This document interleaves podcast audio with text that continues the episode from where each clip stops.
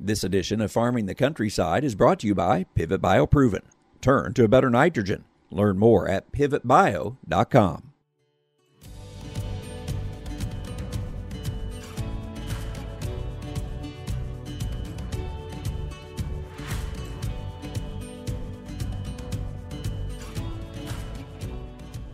Welcome to Farming the Countryside. I'm Andrew McCrea. Kelly Garrett has achieved some of the biggest crop yields in the nation.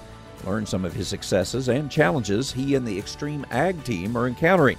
Plus, we take a look at labor options in agriculture, including some of Kelly's experiences getting farm help from South Africa.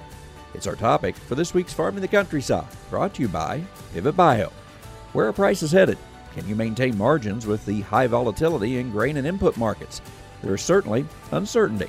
But in these times, Pivot BioProven is working to provide us a certain source of nitrogen, up to the equivalent of 40 pounds of synthetic nitrogen, in fact, that stays put whether or not, as Pivot BioProven molecules attach to the roots of the corn plant. And in a time in which margins can be tight and more sustainable farming methods are more than just a buzzword, it's time to look at Pivot Bio. Our on field demonstrations show an opportunity for a better ROI and a reduction of synthetic nitrogen. To learn more, just go to pivotbio.com.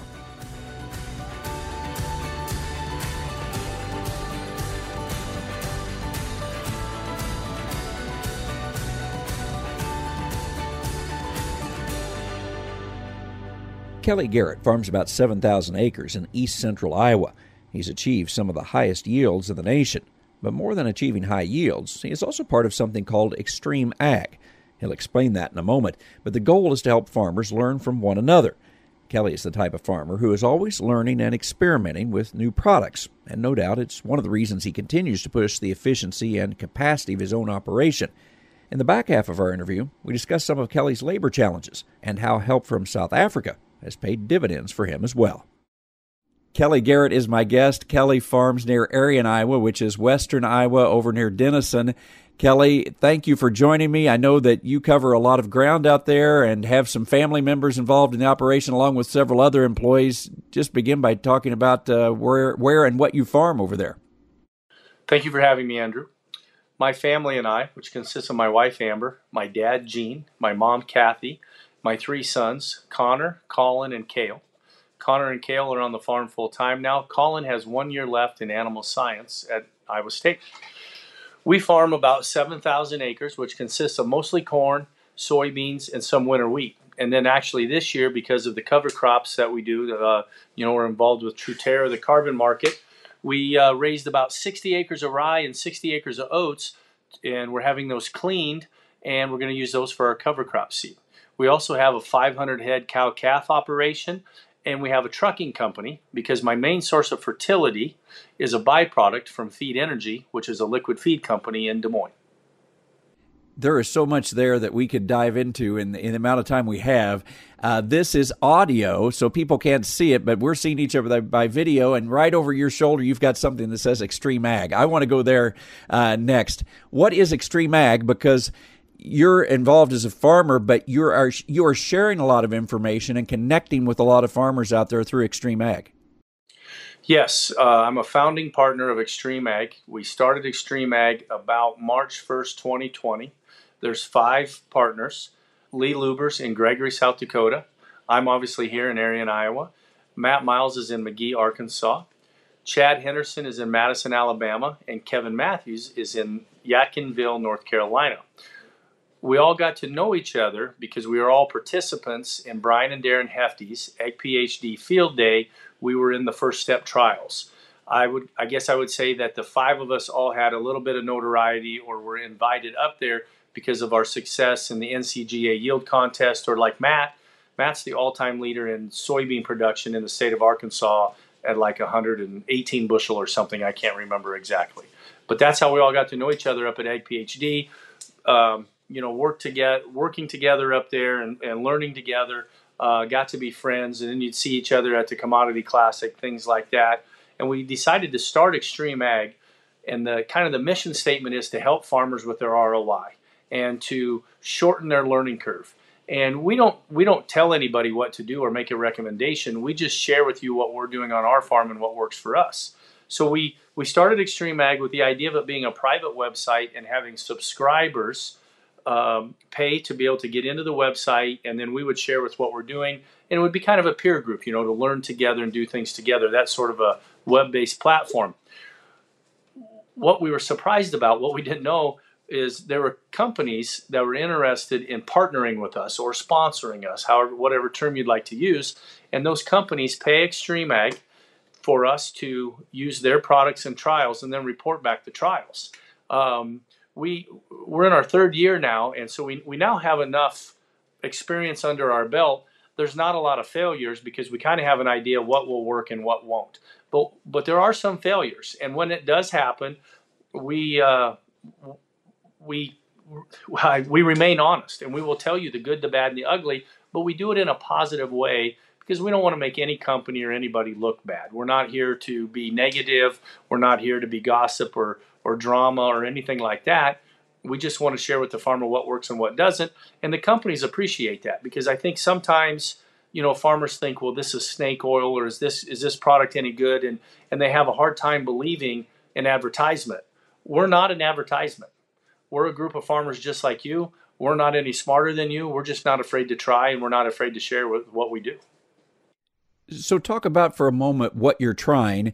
And I think some of what you're doing relates to perhaps the weather you've had lately in your part of the state. Because when I look at the drought map, I think you're teetering on the edge of that dry spot, if not uh, pretty strong uh, drought there. So, some of the products, I know you, you have everything across the board, but some of what you're doing is talking about how do you deal with the dry weather, correct? Right. You know, uh, using that snake oil term, one of the products that we uh, that we used last year, and it was a trial. It was the company name was Agrison. They're based out of Dallas, Texas. Uh, Agrison products are available at, at Nutrien.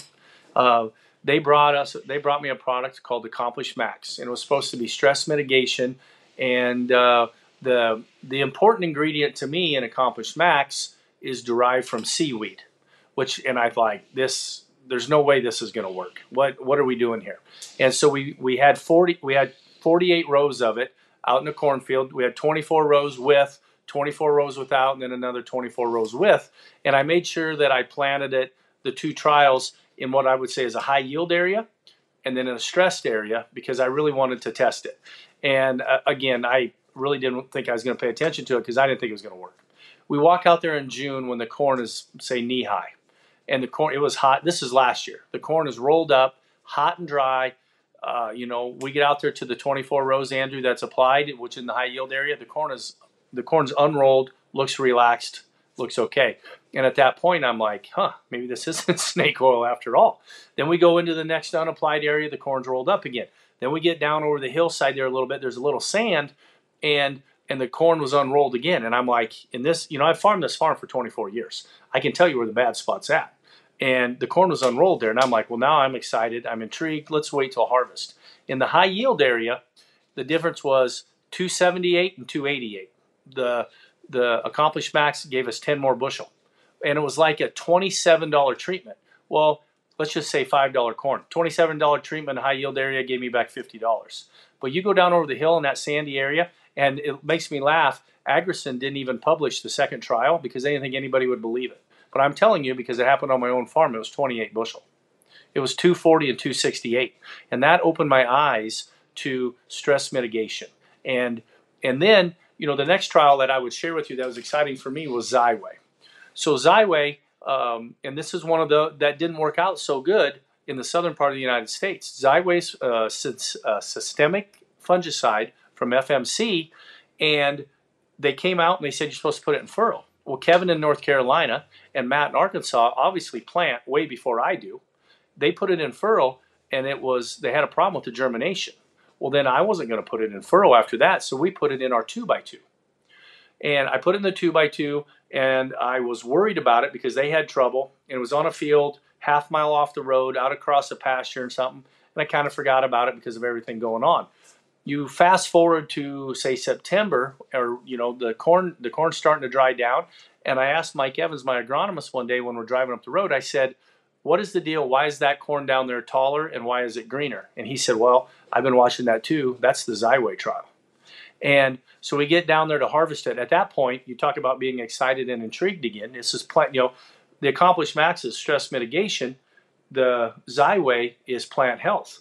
And um, we get down there and we combine it. Uh, 26.7 bushel yield response in that trial.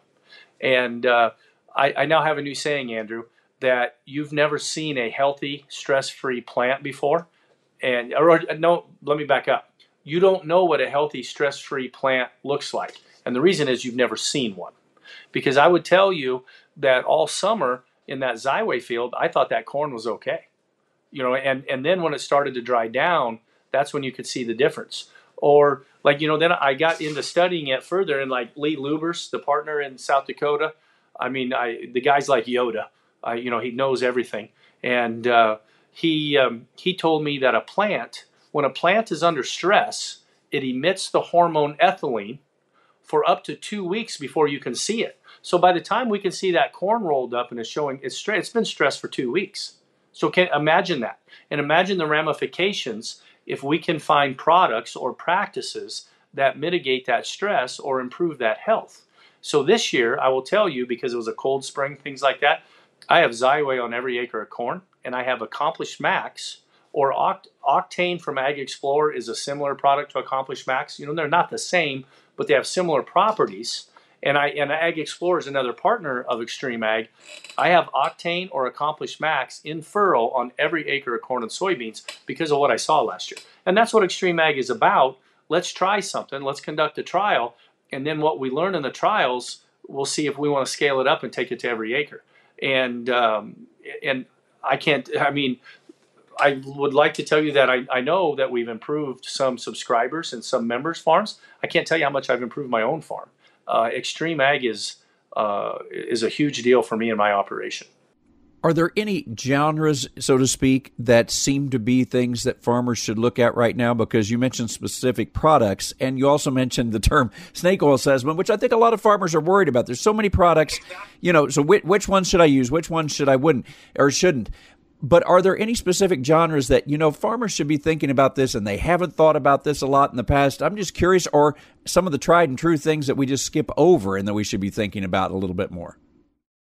So the things that I was concentrating on for this year were obviously, you know, like we talked about, the stress mitigation and the plant health, because I I believe that we're wasting our NP and K budget, and that's what every farmer worries about, NP and K. So I believe we're wasting it. You know, I want to break the state record on corn. It's Mr. Francis Childs, 442 bushel. Last year I put fertility out for what I felt was 500 bushel, and I produced 388.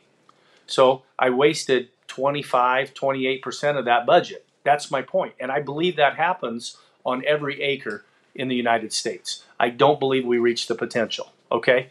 And and so if we can make the plant healthier and take the stress off the plant, then we will start to fulfill that. Now that doesn't necessarily mean that uh, a grower needs to increase their budget to allow these products. I would suggest that you should cut back on your NP and K budget a little bit and fit these products in. And like Andrew, if you don't feel good, you don't need a cheeseburger you might need an aspirin and, and some and, and something else. You know, need to take the stress off you, an aspirin or or an antibiotic. You know, those are the things that you need. You don't need more nutrition. You need something to to make your health better and to take the stress off you. And a plant is no different. We just can't see it. So those are the two things that I really concentrate on. Also, here where I live in the Loess Hills, I have a base saturation problem with my soil. It's out of balance because we have too much calcium. So I put on a tremendous amount of sulfur to amend that soil. Okay, and but then the frustrating part is I have all this calcium that's not plant available. My biggest nutrient deficiency is calcium, and we have learned that over the last year or two, and now we are applying a tremendous amount of calcium. I would tell you that next year, I don't know if there'll be any NP and K in furrow on my starter fertilizer, but I bet there's calcium, and I bet there's uh, there'll be calcium and zinc. I, I I don't want to make that a definitive statement until we harvest it and we see what the yield maps are. But calcium is our is our biggest nutrient deficiency throughout Extreme Ag and the other people I talk to. It's it's hard to make it available in the soil, and it's hard calcium. You know, when you're making a foliar application or something like that, there's very few products out there that very few calcium products out there that mix well with other things. You put calcium with phosphorus, you're going to be cleaning your planter out. You know, I mean, you have to be so careful what you're doing, and I think that's the reason it gets ignored a lot. But it's a big yield limiting factor. I know it is on my farm anyway one of the things that I know that you do very well is to try to look ahead at future trends, and that has led you to do a lot of research with beans behind beans because of some things you see coming down the road. At least talk about that for just a second. So, you know, through my, and this is through my marketing uh, representative. His name is Jared Creed. Uh, he's out of uh, Cascade, Iowa. Uh, Jared, and I, I tell you that uh, Jared laughs when I say this, but Jared's more important to Garrett Land and Cattle than I am at this point. That's how highly I think of him and we were having a conversation one day, and this also with the this tied in with with Feed Energy uh, because of the, the things that they do, where they get their ingredients for their liquid feed, is the demand for soy oil in the United States and the growth of it, and because of renewable fuels and how our government and how the economy is pushing renewable fuels, you know, today, if you go a year from today, we're going to be able to crush another 100 million bushel of soybeans.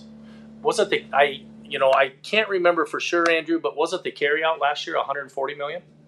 And we're gonna, a year from today, we're going to be able to crush another 100 million.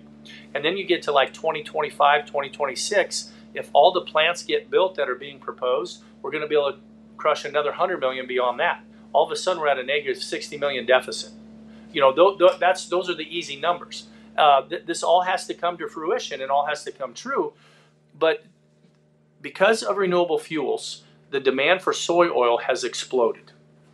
And when, when the plants were built, you know, like uh, I, there, AGB, there's an AGP plant in Manning, Iowa that I haul a lot of beans to 30 miles away. Bunge, south of Council Bluffs, is 70 miles away. It's the largest bean plant in the world. They, those plants were built with the demand for soy meal to feed livestock. And now it is being suggested that soy meal will become the byproduct, where originally soy oil was the byproduct. Now soy meal will become the byproduct, and because of the demand for soy oil, because of the demand for renewable fuels, and the tax breaks and the credits and the money that oil companies can make producing renewable diesel. So because of that, I think that there is a chance that the soybean market will you know maybe detach itself from the corn market. Now I have a hard time believing some of this because if if we have demand for beans, we have demand for corn, it'll probably raise everything. However, never say never, and I don't think there's anything wrong with educating yourself. So we have a 35 acre field that we've never done before. We went beans after beans, and uh, we're experimenting with some nitrogen application on there. You know, everybody, holy grail of farming is corn, and the holy grail of corn is let's put on more nitrogen. But when you look at a removal chart, beans remove more nitrogen than corn. Uh, but it's a challenge to put the beans out there because you don't want the beans to go vegetative you know, one thing I've been introduced with with Extreme Ag, PGRs, plant growth regulators. Um, most of uh, most of us in the United States are planting our beans too thick. Uh, I keep turning mine down, um, and and when they are too thick, it's like trees in a forest or it's like grass in your lawn. A lot of vegetative growth because it's competing for sunlight. And what a plant growth regulator does, it'll shorten up the bean, improve the root structure, make it branch out, things like that. So I, I believe that we can learn how to put nitrogen on beans and increase the yield potential, but that plant growth regulator is an important piece of that. That's something else that I focus on with Extreme Ag along with the calcium and the other things.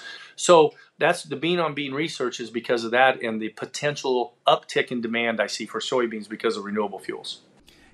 I want to get to one other subject because I before we run out of time, you've given so much good information talking about some of the, the field trials and things you do through Extreme Ag. But one thing that uh, we discussed earlier on was just how you handle the labor uh, on your operation. Certainly, you have some family members back there.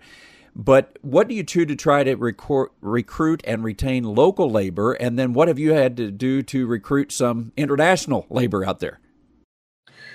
You know, we try to make sure that we are paying our American guys uh, at the uh, you know at the top of the pay scale because we have we have a lot of homegrown people here that I grew up with or they're just a little younger than me.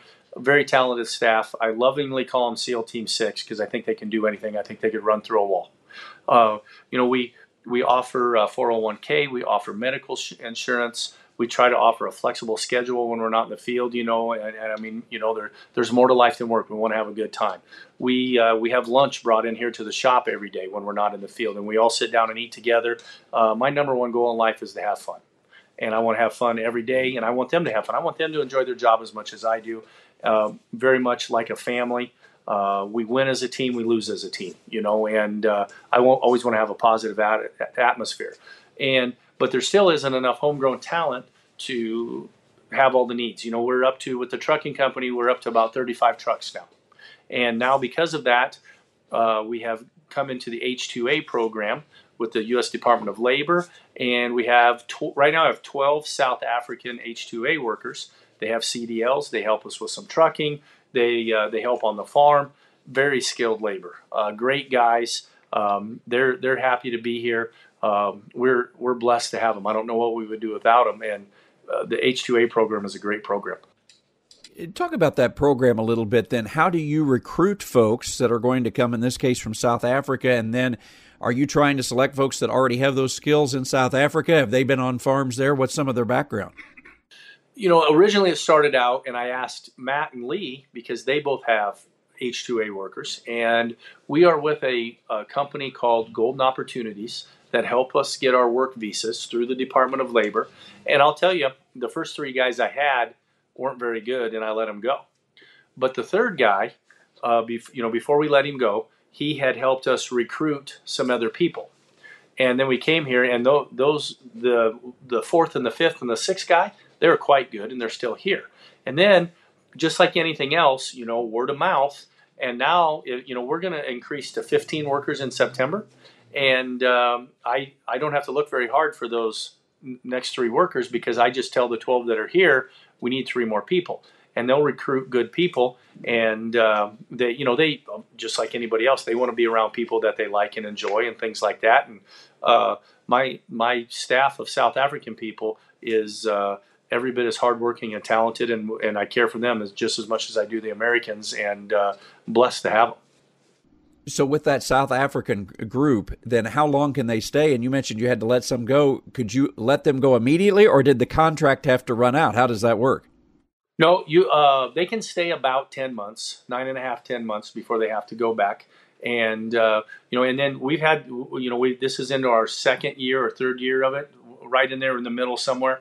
And uh, they we've had them go home and come back, and uh, you know because we want to keep the same people. Um, and, but the ones that we let go, no, you uh, a couple of them I gave uh, a time to find another job. Another guy couldn't find another job, so we took him to the airport in Omaha, and he went back to South Africa. He went home do you compete then with other farms as far as getting that labor from South Africa and and is it a competitive type of wage type of system or is it everybody makes the same type of wage. How do how do farms then account for that? You know, uh, there there's quite a few farmers throughout the United States now that that employ South African H2A guys, and every state is is different, and the Department of Labor says what you have to pay them. Uh, in Iowa, I believe it's around fifteen fifty. We are a few dollars above that for when it's somebody that we like and and we want to keep because I you know I just like the American guys I want to make sure they're well paid and taken care of and I want them to want to stay here and do a good job. Kelly, before we run out of time here, we've mentioned Extreme Ag in the front part of this interview. Be sure that people know how to connect with that because some may be interested in, you know, joining the effort, so to speak, joining the website and learning more. So how do they do that? Extremeag.farm and extreme starts with an X. That's the website. So it's extremeag.farm. Uh, you can go to the website. You can uh, find us on Twitter, on Instagram, on Facebook. Uh, it's a $750 membership. That gets you into the website to see the private content. That'll get you invited to a couple of events. Uh, there's a private Facebook page that you can take part in. A lot of conversations on there, and you can always email in questions, and we'll we'll cut your learning curve. I for $750 um, if I can if I can share with you one lesson or that we've learned or one product we've come across uh, for what it costs, what the cost of today's uh, agricultural businesses are, uh, really inexpensive membership. The farmers that are on there are they mostly Iowa farmers with big fertile fields? Or are they folks like me that have to farm in hills and rocks out there? It you know they're clear from North Carolina to Arkansas to Texas. We've got a few members in Kansas or Kansas. We've got people all the way up into Canada.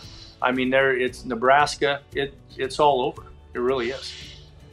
Kelly, I really appreciate the time. Good conversation. I've enjoyed learning a lot about your farm and uh, what you're doing there. Thank you, Andrew. I had a great time. That's it for this week's Farming the Countryside. I appreciate you listening. Remember, you can hear all of our shows at farmingthecountryside.com, on many local radio stations, or on your favorite podcast platform. Plus, you can follow Farming the Countryside on Facebook, and now look for Farming the Countryside on Instagram, where I'm posting pictures and updates from our own farm. I'm Andrew McCrea. I'll catch you next time on Farming the Countryside.